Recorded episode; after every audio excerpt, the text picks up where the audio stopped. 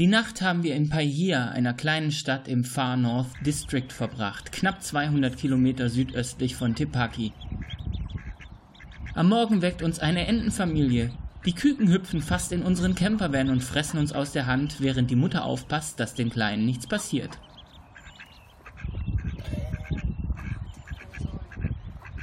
Nach dem Frühstück, also dem, was die Entenküken noch übrig gelassen haben, fahren wir zum Hafen von Paihia, Übrigens ist das Städtchen perfekt als Basis für alle möglichen Unternehmungen. Von hier aus kannst du die Bay of Islands erkunden, zum Beispiel eine Tour zum berühmten Hole in the Rock machen oder zu den äußeren Inseln der Bucht fahren. Es werden auch Bustouren zum Cape Ranga angeboten, aber dann bist du natürlich mit den ganzen anderen Touris da und nicht allein für ein schönes Foto.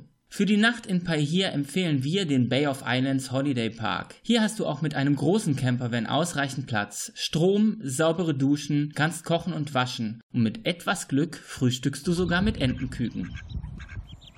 Von Paihia aus nehmen wir die Fähre nach Russell,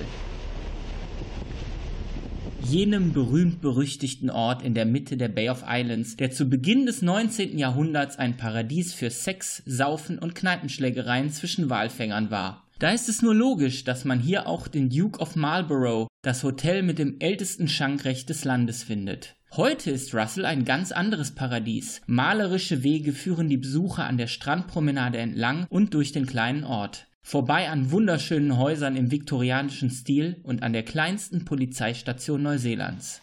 Wenn du weg von der Strandpromenade auf die andere Seite der Halbinsel gehst, gelangst du an einen langen Strand. Dort sitzt ein einsamer Barista in seinem kleinen Häuschen, damit du beim Rauschen der Wellen einen leckeren neuseeländischen Kaffee genießen kannst. Auf meine Frage, ob er an diesem wundervollen Ort jeden Tag arbeitet, antwortet er, ja klar, aber heute ist mein erster Tag. Zurück in Paihia geht unsere Reise über die neuseeländische Nordinsel weiter zur Whale Bay an der Tutukaka Coast. Beim Vorbeifahren sehen wir das unscheinbare Schild und denken, schauen wir uns das doch mal einfach an. Wenn du da vorbeifährst, halt unbedingt an. Am Anfang führt dich der Weg nur ins Grün, aber mit jedem Schritt wird es schöner. Und der Ort entpuppt sich als wahres Juwel am strahlend blauen Ozean. Von Bahia aus sind es gerade einmal knapp 100 Kilometer bis da. Wir empfehlen dir eine längere Pause mit Blick von oben auf das Meer. Beobachte die verschiedenen Blautöne und wie das Sonnenlicht in der Bucht auf den kleinen Wellen tänzelt. Nach etwa einer Stunde in der Whale Bay fahren wir wieder ins Landesinnere, nach Wangerei, wo wir unser Nachtlager im Wangerei Top 10 Holiday Park aufschlagen.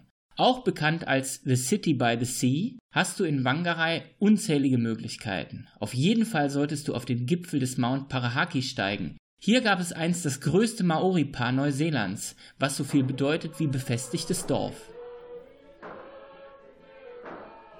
Du kannst die Ausgrabungsstätte besichtigen und fühlst dich sofort in die alte Zeit zurückversetzt. Am Hafen kannst du in Museen und Kunstgalerien noch mehr Kultur und Geschichte der Maori bewundern oder in einem der Cafés und Restaurants einkehren. Wir haben uns vor der Weiterfahrt in Richtung Hobbiton noch die Wangerei Falls angesehen und das empfehlen wir dir auch unbedingt. Die, wie man sagt, schönsten Wasserfälle Neuseelands stürzen aus 26 Metern Höhe an einer mit Moos bewachsenen Felswand entlang in ein großes Becken. Davor steht ein Picknicktisch, also bring dir einen kleinen Snack mit und genieße das leise Tosen des Wasserfalls für eine Weile, bevor du weiterfährst.